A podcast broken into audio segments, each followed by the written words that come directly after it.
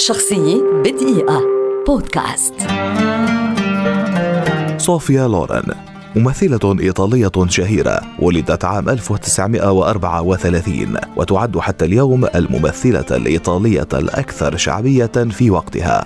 تعرفت لورين في بداية مسيرتها إلى كارلو بونتي منتج الأفلام الذي ساعدها في عدد من الأدوار الصغيرة وتزوجت منه عام 1957 وفي السنة نفسها بدأ نجم لورين يسطع في هوليوود مع أفلام Boy on Dolphin و The Pride and the Passion الذي شاركت فيه البطولة مع كاري جرانت وفرانك سيناترا. أصبحت لورين نجمة سينمائية دولية بتوقيعها لخمسة عقود مع باراماونت ومن بين أفلامها في تلك الفترة Desire Under the Elms و Heller in Pink Tights وقد كسبت لورين الاحترام وقتها بكونها ممثلة درامية وكوميدية في آن. في الستينات ظهرت في فيلم تو وومن لتحصل على العديد من الجوائز بما في ذلك جائزة مهرجان كان فينيسيا وبرلين كأفضل أداء. كما منحت جائزة الأوسكار لأفضل ممثلة وهي أول جائزة أوسكار تمنح لممثلة الإنجليزية ليست لغتها الأم.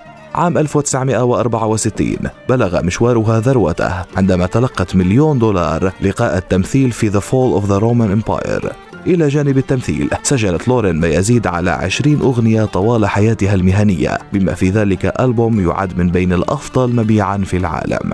في العام 1991 حازت لورين على جائزة الأكاديمية الفخرية تكريما لإسهاماتها في عالم السينما وأعلنت كواحدة من كنوز السينما العالمية.